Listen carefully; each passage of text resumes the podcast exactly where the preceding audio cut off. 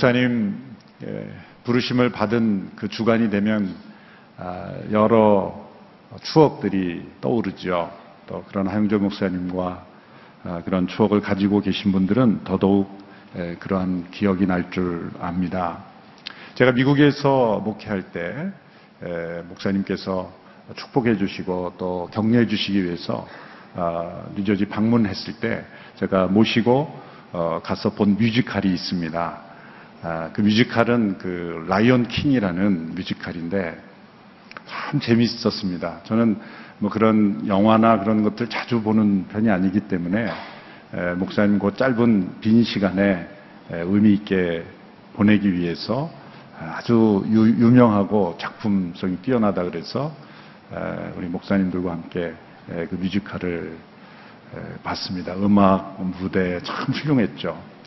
근데 그러고 나서 이제 한 한두 달 지났을까요? 그 하목사님께 서울에서 전화를 하셨어요. 그때가 밤 늦은 한 12시 전후였을 겁니다. 저는 이제 새벽 기도를 가야 되기 때문에 자고 있었을 때로 기억을 하는데 갑자기 목사님이 전화하셔서 깜짝 놀라서 이 전화를 받았죠.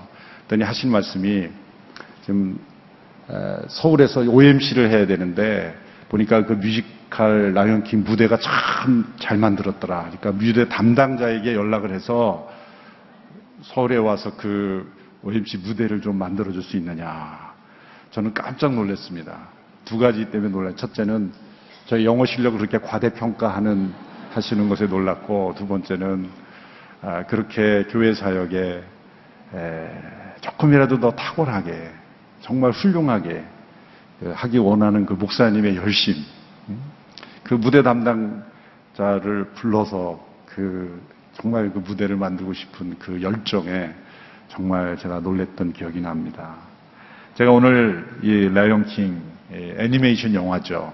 아마 영화 사상 가장 관객이 많았던 그런 애니메이션입니다. 이 영화의 스토리는 한 동물의 왕국, 더 프라이드 락이라는 그 동물들의 왕국에서 일어난 이야기죠. 그 사자 왕이 있습니다. 무파사라고 하는 그 사자 왕이 그 동물들을 잘 통치하고 훌륭한 지도자로 인정을 받고 있었습니다. 그리고 그 아들 신바라는 어린 사자에게 장차 내가 나를 이어서 왕이 되어 이 동물들을 어떻게 통치해야 될지를 가르치고 있었습니다. 그러나 그 아들 신바는 아직 철이 없고 그냥 놀기에 바쁘고 그런 상황이 있었습니다. 그러던 중에 그 무파사의 동생인 그 스카라고 하는 아주 나쁜 그, 그, 그 동생이 그 신바의 삼촌이죠. 삼촌이 반역을 합니다. 그래서 그 무파사를 죽게 하죠. 그리고 신바가 그 책임, 그 아버지가 죽게 된 책임을 물어서 그 왕국에서 쫓겨나게 됩니다. 그 사이에 이 프라이드랜드라고 하는 이 동물들의 왕국은 완전히 폐허로 변합니다. 잘못된 지도자, 잘못된 통치자에 의해서 권력과 탐욕에 가득한 이 지도자에 의해서 그 왕국은 폐허로 변해갑니다. 신바는 그 소식을 듣지만 고향 소식을 듣지만 두렵고 또 자신의 과거를 직면한다는 것이 너무나 두렵고 어, 힘들어서 점점 피하고자 합니다. 그러던 중에 그 아버지 예, 무파사의 음성이 들려옵니다. 그리고 나서 그 신바가 다시 회복하고 용기를 회복하고 그가 해야 될 일들을 회복함으로써 그 왕국을 다시 예, 회복시킨다는 그런 스토리죠. 여러 크리스찬들이 이 영화의 제작에 참여했다고 합니다. 저는 그 일부분을 여러분들에게 오늘 아침에 좀 들려드리고자 합니다. 보여드리고자 합니다. 함께 예, 보시고 말씀을 드리겠습니다. 더 보고 싶으시겠지만 집에 가서 DVD를 아, 빌려보시기 바랍니다. 저는 이, 이 장면이 그, 이 전체 스토리의 가장 핵심적인 메시지를 주는 장면이라고 생각을 합니다. 그 왕국을 떠나서 방황하고 있을 때 그를 인도하는 이가 연못을 보면서 그 연못에 보이는 얼굴은 그 자신의 모습이었지만 아버지가 내 안에 살아있다. 그 죽은 사자가 이제 나타나서 말하죠. 뭐 죽은 사자 나타난다 해서 어떤 사람은 막 뉘에이지성 아니냐 뭐 이렇게 너무 심각하게 생각할 필요 없습니다. 내가 자신이 누구인지를 잃어버렸기 때문에 잊어버렸기 때문에 그것은 곧 나를 잊어버린 것이다. 처음에 너는 나를 잊었다 그러니까 제가 어떻게 아버지를 잊습니까? 아니다. 너는 내가 누구인지를 잊었기 때문에 그것은 곧 나를 잊어버린 것이다. 그리고 이렇게 말하죠. 내가 누구인지를 기억해라. Remember who you are. 저는 믿음의 생활을 하면서 이 대사가 계속해서 아, 제 마음속에 울리는 것을 깨달았습니다. 요한 일서의 주제를 현대어로 다시 표현한다면 바로 이겁니다. 네가 누구인지를 기억해라. Remember who you are. 만일 우리가 누구인지를 잊어버린다면 그것은 곧 우리 아버지 하나님을 잊어버린 것이다. 우리의 삶이 무능력하고 우리의 믿음이 후퇴하는 이유는 무엇인가? 내가 누구인지를 잊었기 때문이다. 그래서 곧 하나님이 누구이신지를 잊어버렸기 때문이다. 라는 거죠. 요한일서는 그래서 우리 자신이 어떤 존재인지를 깨닫게 해주기 위해서 계속해서 이런 스타일의 문체가 반복되죠. 내가 너희에게 이것을 쓴 것은, 내가 너희에게 이 글을 쓴 것은, 내가 너희에게 이것을 쓴 것은 어떤 책보다도 그 기록된 목적을 반복해서 뚜렷하게 기록하고 있는 책이죠. 다시 한번 그 기록된 목적을 상기해 보면 요한일서 1장 4절에 우리가 이 글을 쓰는 것은 우리 서로의 기쁨이 가득 차고 넘치게 하려는 것입니다. 2장 12절에 자녀들여 내가 여러분에게 쓰는 것은 여러분의 죄가 그리스도의 이름으로 용서됐기 때문입니다. 5장 13절에 내가 하나님의 이름을 믿는 여러분에게 이것들을 쓴 것은 여러분이 영원한 생명을 갖고 있다는 것을 알게 하기 위함인 것입니다. 모두가 다 이 예수님 믿는 사람들에게 이 글을 쓰는 것, 너희에게 이것을 쓰는 것은 너희들이 마땅히 누려야 될 충만한 기쁨을 누리게 하려 합니다. 그것은 바로 예수 그리스도로 죄 용서받고 그의 피로 사함받고 그리고 하나님의 자녀가 되며 그 자녀들에게 영원한 생명이 있음을 너희에게 알게 하려 합니다. 머릿속으로 아는 지식이 아는 것이 아니라 그것을 기억할 뿐만 아니라 그것을 확신할 뿐만 아니라 그것을 체험하는 지식이 되어야 한다라는 것을 우리에게 가르쳐 주기 위한 것입니다. 오늘 본문은 2장에 이어서 왜 예수 그리스도를 믿는 그리스도인들이 기쁨이 가득 차고 넘치게 되는지를 그 이유를 가장 분명하게 설명하고 있습니다. 그것은 그리스도 안에서 우리가 하나님의 자녀가 되었다는 사실 때문입니다. 오늘 보면 3장 1절의 말씀을 우리 같이 함께 읽겠습니다. 시작.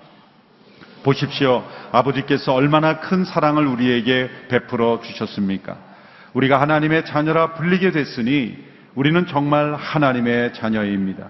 세상이 우리를 알지 못하는 것은 세상이 하나님을 알지 못하기 때문입니다. 요한은 이 사실을 기록하면서 이 부분에서 감격해하고 있는 거죠. 그의 마음속에 그 끓어오르는 감동과 감격을 그는 글로 표현하고 있습니다. 보십시오. 개혁에서는 보라. 그것은 우리가 이 자리에 멈춰서 한번 생각해 보자. 곰곰이 생각하고 주목해 보자. 그 의미를 발견하고 깨달아 보자는 것입니다. 그것은 우리 아버지 하나님께서 우리에게 얼마나 큰 사랑을 베풀어 주셨는가. 그것을 다시 깨닫고 우리가 다시 감격해 보라는 것입니다. 여러분, 우리가 하나님의 자녀로 불린다는 사실이 얼마나 감격스러운 일인지, 그 아버지 하나님의 자녀를 삼아 주신 사랑이 얼마나 큰 사랑인지 그 감동을 다시 한번 음미해 보자라는 거예요. 하영조 목사님이 본문을 설교하시면서 이런 진단을 했습니다. 이 시대는 무감동의 시대입니다. 감동을 잃어버린 시대. 메마른 사막처럼 눈물도 마르고 감동도 마른 시대. 더 무서운 것은 예수님을 믿는 이들이 하나님의 자녀된 이들이 하나님의 자녀됨의 그 축복을 누리지 못하고 그 감동을 계속해서 누리지 못하는 것. 이것이야말로 정말 안타까운 일이다라는 거죠. 여러분, 자녀가 부모에게 줄 수 있는 최고의 선물이 무엇일까요? 자녀가 부모에게 줄 수 있는 최고의 선물. 어느 어버이날에 설문조사한 것을 기사에서 읽어봤습니다. 부모님들이 제일 받기 싫어하는 선물이 뭐냐? 1순위가 보니까 건강식품이래요. 하도 뭐 이렇게 건강식품은 많이 받아서 이제는 싫다는 거예요. 그러면 가장 받고 싶은 선물이 뭐냐? 그랬을 때는 그저 얼굴 보는 거다. 근데 저는 얼굴을 보여드리는 것보다 더 큰 최고의 선물이 뭘까라고 생각한다면 그것은 자녀가 이렇게 부모에게 고백하는 것입니다. 나는 부모님의 자녀로 태어난 것이 가장 인생의 행복이요 기쁨입니다. 물론 어떤 부모는 자녀가 원하는 만큼 모든 것을 다 해주지 못하는 부모님도 있을 겁니다. 그런데 가만히 살펴보면 많은 것을 해준 부모라고 다 존경받는 것도 아니고 많은 것을 자녀에게 정말 말할 수 없이 해준 부모에게도 감사하지 않는 자녀도 얼마나 많은지 모릅니다. 그런데 부족하고 때로는 연약하고 자녀가 원하는 것 다 해주지 못하고 때로는 사람들이 보기에 그렇게 자랑치지 못한 부모처럼 보일지라도 자녀의 마음속에 나는 부모님의 자녀로 태어난 것이 너무 자랑스럽습니다. 나는 부모님이 나의 부모님인 것을 정말 기뻐합니다. 라고 부모님께 말씀드린다면 그것이 정말 최고의 효도인 줄로 믿습니다. 우리 마음속에 어떤 자녀이든지 다 그런 마음이 있잖아요. 부모님에 대한 불평, 불만, 아쉬움. 우리 부모님이 이런 부모였으면 얼마나 좋았을까. 때로는 그런 아쉬운 마음들이 있지 않습니까?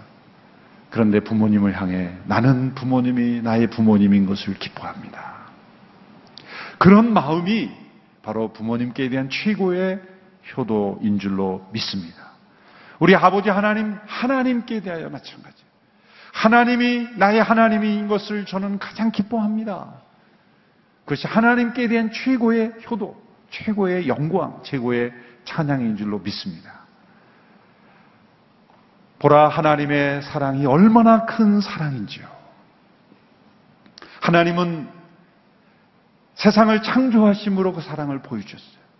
창조의 이유는 사랑입니다. 하나님은 만물을 필요로 하신 분이 아닌 것입니다. 인간이 필요해서 창조하신 것이 아닙니다. 하나님은 단지 사랑이시기 때문에 사랑은 사랑할 대상을 창조합니다. 사랑하시기에 세상을 창조하신 거예요. 또 하나님은 하나님을 배반한 인간들을 포기하지 않으심으로 사랑하신 거예요. 사랑은 포기하지 않습니다. 하나님을 떠나고 하나님을 배반한 타락한 인간들을 하나님은 버리지 아니하심으로 포기하지 아니하심으로 사랑하셨습니다. 거기에 더 나아가 하나님은 저 높고 높은 하늘에서 인간을 사랑한다 말만 하지 아니하시고 육신이 되심으로 이 세상에 오셔서 우리와 함께 거하심으로 성육신 하심으로 우리를 사랑하신 거예요. 우리 가운데 거하심으로 우리와 같이 되심으로 우리를 사랑하신 거예요. 제가 예전에도 한번 말씀드렸지만 한 번 더 말씀드리면 여러분 집 가운데 강아지를 애완 동물로 키우시는 분 있잖아요. 너무너무 그 강아지를 사랑하셔서 그런데 아무리 사랑을 표현해도 그 강아지가 다 이해를 못하는 것 같아요. 꼬리만 흔들 뿐이지. 그래서 어느 날 결심을 했어요. 그 강아지에게 내가 얼마나 사랑하는지를 표현해주기 위해서 강아지가 되기로.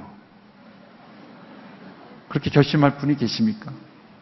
여러분, 하나님이 사람이 되신 것은 사람이 강아지가 된 것과 비교할 수 없을 정도로 C.S. 루이스라는 분은 사람이 돼지가 된 것보다 더 비교할 수 없이 낮아집니다. 그 사랑을 우리에게 전해주시기 위해서 하나님이 사람이 되심으로 사랑하시고 그 사람이 되실 뿐만 아니라 십자가에서 죽기까지 우리를 대신하는 희생제물, 대속제물, 화목제물이 되심으로 죽기까지 낮아지심으로 희생제물이 되심으로 우리를 사랑하신 거예요. 로마서 5장 6절에서 10절까지 해보면 우리가 어떤 상태에 그리스도께서 우리를 위해 죽으신 사랑을 보여주신지를 설명하죠. 우리가 아직 연약할 때에, 우리가 아직 연약할 때 그리스도께서는 작정된 시기에 경건하지 않은 사람을 위해 죽으셨습니다. 로마서 5장 8절의 말씀 보십시오. 우리 같이 한번 읽어볼까요? 시작. 그러나 우리가 아직 죄인 되었을 때 그리스도께서 우리를 위해 죽으심으로 하나님께서는 우리에 대한 그분의 사랑을 나타내셨습니다. 아직 죄인 되었을 때 로마서 5장 10절에서는 우리가 하나님과 원수 되었을 때 우리가 아직 연약할 때, 우리가 아직 죄인 되었을 때, 우리가 원수 되었을 때, 계속해서 강조하는 것은 우리의 상태입니다. 우리가 의로울 때, 우리가 잘났을 때, 우리가 의인이었을 때, 우리가 하나님과 가까웠을 때가 아니라 원수되고 죄인되고 연약할 때 그리스도께서 우리를 위하여 그 하나님의 아들의 죽으심으로 하나님께서 우리에 대한 자기의 사랑을 확증하셨느니라. 그 죽으심의 목적이 무엇입니까? 그것은 우리 모두를 하나님의 자녀 삼아 주시기 위한 거예요. 그 아들의 죽으심으로 우리를 용서하실 뿐만 아니라 더 나아가 더 나아간 사랑을 주신 것은 우리를 자녀 삼아 주신 그 사랑. 하나님과 그 아들 예수 그리스도가 나누었던 그 친밀한 사랑을 우리와 나눌 수 있도록 우리 모두를 자녀 삼아 주십니다.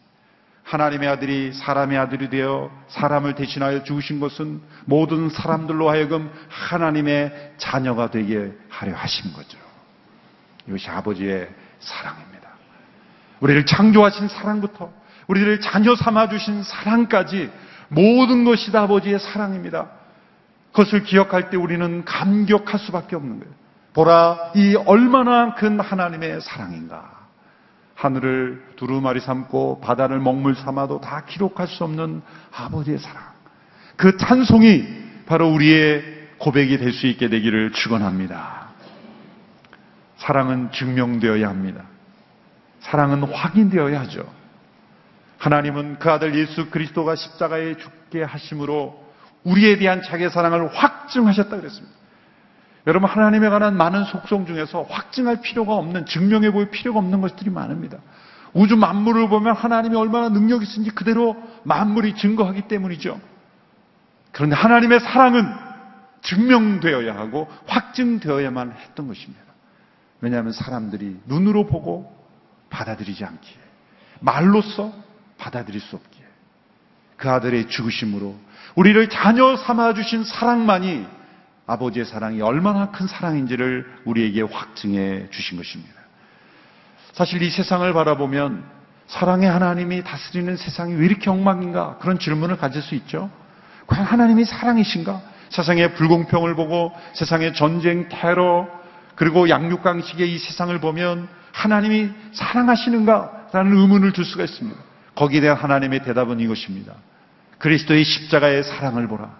너의 모든 죄와 허물을 다 용서하기에 충분하고 세상의 어떤 악보다도 더 크고 위대한 하나님의 사랑으로 이 세상을 덮어주시고 그리고 우리 모두를 자녀 삼아 주시는 그 아버지의 사랑이 아버지의 해답인 것이죠.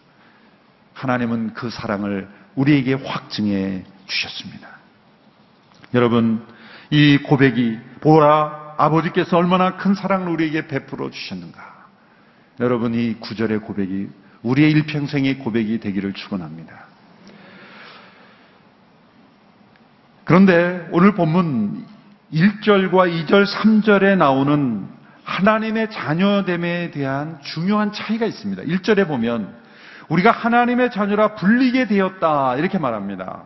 그러니 우리가 정말 하나님의 자녀입니다. 하나님의 자녀로 불림을 받는 자녀의 상태입니다. 그것은 우리가 아직 연약함이 있고 불의함이 있고 죄와 허물이 있다 할지라도 예수 그리스도의 십자가의 사랑으로 우리를 받아주시는 자녀로 입양해 주시고 우리를 자녀라 불러주시는 사랑입니다.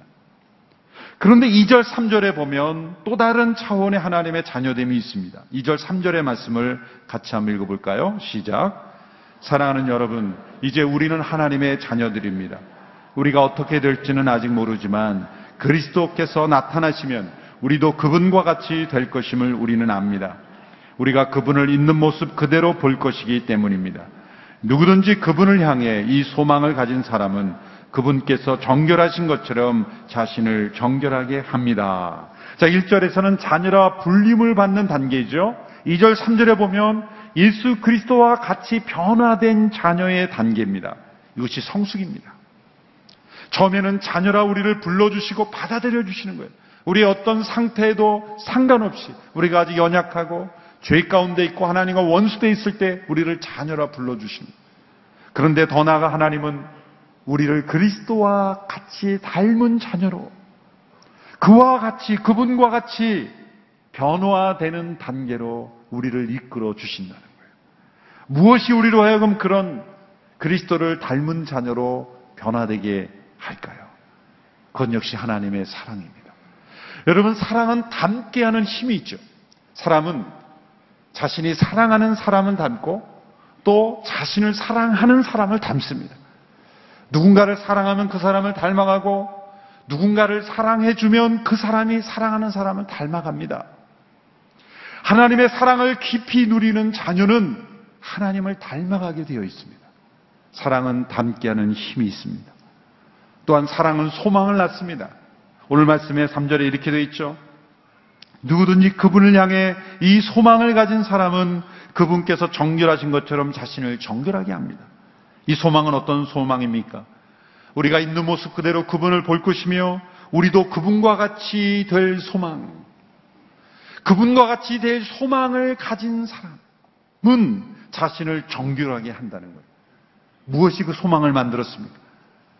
우리를 자녀 삼아 주시고 언젠가 그분과 같이 되도록 우리에게 길을 열어주시고 우리에게 생명을 주신 그 아버지의 사랑이 이 소망을 만들어내고 이 소망이 우리의 삶을 거룩하고 정결하게 변화시킨다는 거죠. 우리가 어떻게 살든 마지막 날에 예수님 다시면 우리는 호련히 그냥 한순간에 예수님처럼 변화될 거야. 그거는 진짜 믿음이 아니죠.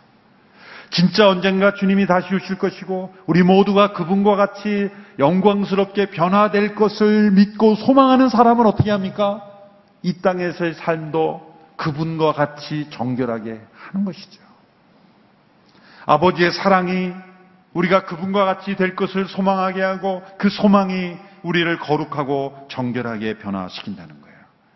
그래서 점점점 하나님의 자녀들은 죄를 짓지 않는 상태로 변화되어 간다는 거죠. 처음에 자녀라 불림을 받을 때는 여전히 죄 가운데 있을 수 있어요. 그러나 하나님의 그 사랑 가운데 그리스도 안에 거하는 사람은 점점 점점 죄를 짓지 않는 상태로 나갑니다. 오늘 보면 4절의 말씀을 보십시오. 4절에는 이렇게 되어 있습니다. 누구든지 죄를 짓는 사람은 불법을 행하는 것입니다. 누구든지 죄를 짓는 사람이라고 했을 때는 하나님의 자녀로 불리어지는 사람도 죄를 질 수 있다는 거죠. 누구든지 죄를 짓는 사람이라 그랬어요. 그런데 6절에 보면 이렇게 되어 있습니다. 6절을 같이 한번 읽어볼까요? 시작. 누구든지 그리스도 안에 거하는 사람은 죄를 짓지 않습니다. 죄를 짓지 않습니다. 그 이유가 뭘까요? 그리스도 안에 거하는 삶이기 때문에. 9절에도 같은 맥락의 말씀인데 9절의 말씀에 읽습니다. 시작. 누구든지 하나님께로부터 난 사람은 죄를 짓지 않습니다.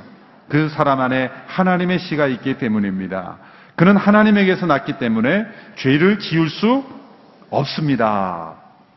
이 말씀을 읽으면 좀 답답해지지 않습니까? 아, 나를 죄를 짓는데, 난 죄를 짓고 있는데, 그럼 하나님께로 난 자가 아니네?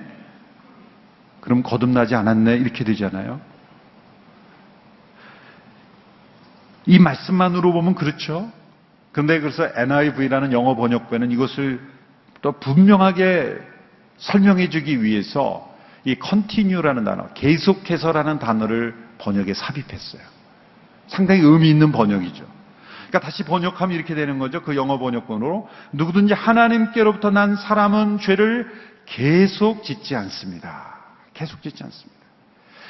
예수님 믿는 순간 죄가 사라지는 것이 아니라 여전히 죄 가운데 있고 누구든지 죄를 짓는 사람 가운데 있지만 그리스도 안에 점점 거함으로 하나님께로부터 난 사람은 죄를 계속 짓지 않는다.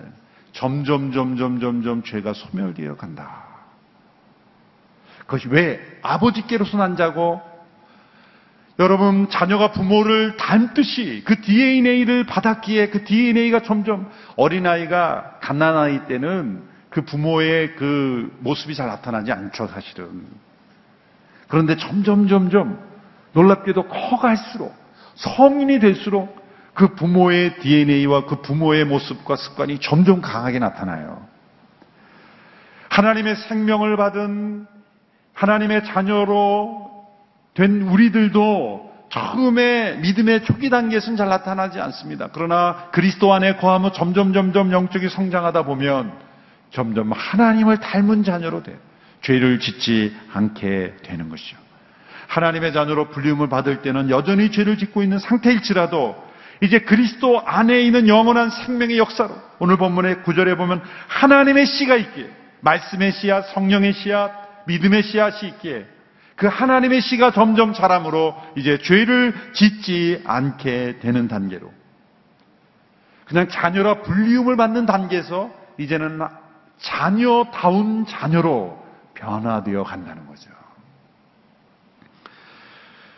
이제 아버지 하나님의 자녀됨을 죄와 관련해서 설명하는 거예요. 예전에도 한번 말씀드렸지만 이 어거스틴이 죄와 관련돼서 네 가지의 상태로 구분한 것을 다시 한번 상기할 필요가 있습니다. 그는 타락 이전의 인간의 상태를 설명할 때 이렇게 설명했죠. 아직 죄가 없지만 죄를 지을 수 있는 상태. 죄가 없지만 죄를 지을 수 있는 상태. 타락 이후의 인간의 상태는 무엇입니까? 죄를 지을 수밖에 없는 상태. 허물과제로 죽어 있기에 죄를 지을 수밖에 없는 상태입니다. 세 번째로 예수 그리스도를 믿고 새 생명을 받아 하나님의 자녀가 된 구원 이후의 상태는 뭡니까? 이제는 죄가 있지만 죄를 짓지 않을 수 있는 상태. 죄를 짓지 않을 수 있는 상태. 마지막 예수 그리스도께서 다시 오셔서 우리가 그분과 같이 될 때 영광스럽게 된 상태, 인간의 상태는 뭡니까? 죄를 지을 수 없는 상태. 졸린 상태에서 들으면 차이가 하나도 없어요. 잠이 덜 깬 상태에 들으면 하나도 차이가 없어요. 다 계속 같은 말만 하신 것 같은데. 그렇죠? 이 차이를 깨닫고 내가 지금 어떤 상태로 변화되어 있는가를 추적할 수 있어야 내가 누구인지를 아는 거예요. 죄를, 죄가 세상에 들어오기 전에, 타락이 전에 인간의 상태는 죄가 없는 상태였지만 죄를 지을 수 있는 가능성이 있는 상태예요. 죄를 지은 직후의 인간의 상태는, 구원받기 이전의 상태는 죄를 지을 수밖에 없는 상태. 예수 그리스도를 믿고 새 생명이 하나님의 씨가 들어온 상태에서는 이제는 죄가 여전히 있지만 죄를 짓지 않을 수 있는 상태. 마지막 영광스럽게 된 상태는 죄를 지을 수 없는 상태. 모든 죄가 다 소멸된 영광스럽게 된 상태이기 때문에 우리는 지금 몇 단계에 있어요? 4단계가 좋다고 4단계요. 그렇게 하지 마세요. 우리는 지금 대개 보니까 답이 3번이 많더라고요. 우리는 죄를 짓지 않을 수 있는 상태. 죄가 있지만 죄를 짓지 않을 수 있는 상태. 왜? 하나님의 씨가 우리 안에 있기에 그리스도 안에 거할 때 우리는 죄를 짓지 않을 수 있는 거죠. 그 비결은 무엇입니까? 단 한 가지뿐입니다. 그리스도 안에 거하는 것. 너희가 내 안에 거하고 내가 너희 안에 거하면 라고 하는 그 말씀. 하나님의 씨가 우리 가운데 거하심으로 요한일서 3장 8절에 보면 예수님께서 오신 것은 단지 죄 용서에서 끝나는 것이 아니라 마귀의 일을 멸하고 죄를 짓지 않는 상태로 변화시키려 하는 것입니다. 끊임없이 지금도 살아계신 예수 그리스도 그분은 우리가 죄를 짓지 않도록 하기 위해서 역사하고 계시는 거예요. 성령 역사는 우리로 하여금 죄를 멀리하고 죄를 짓지 않도록 그래서 자녀다운 자녀로 아버지의 사랑이 얼마나 큰지를 감격하며 사는 존재로 우리를 변화시키는 겁니다. 우리 가장 필요한 것은 무엇입니까? 우리가 누구인지를 기억하는 거예요. 우리는 하나님의 자녀입니다. 함께 따라해 보실까요? 나는 하나님의 자녀입니다. 그러므로 자녀다운 자녀로 변화되겠습니다. 그저 자녀로 불림을 받는 단계가 아니라 정말 자녀다운 자녀. 그리스도를 닮아가는 자녀. 죄를 짓지 않는 자녀로 점점점 변화되어 가는 그 일을 소망하며 날마다 정결함을 이루어가기를 축원합니다. 우리가 누구인지를 잊는 것은 바로 하나님이 누구인지를 잊어버리는 것입니다. You are. 내가 누구인지를 기억하라. 우리가 하나님의 자녀 된 것을 기억하라.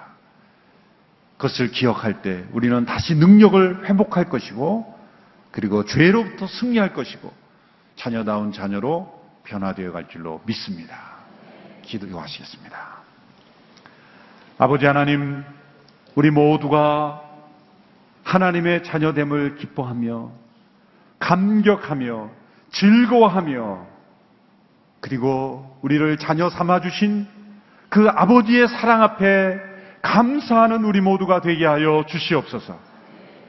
그 사랑 때문에 살게 하시며 그 사랑이 우리를 거룩하게 변화시키며 날마다 죄를 짓지 않는 상태로 변화되어가는 우리 모두가 되게 하여 주시옵시고 그 소망 가운데 정결함을 이루어가는 우리 모두가 되게 하여 주시옵소서 예수님의 이름으로 기도하옵나이다.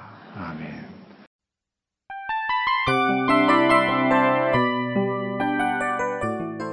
이 프로그램은 청취자 여러분의 소중한 후원으로 제작됩니다.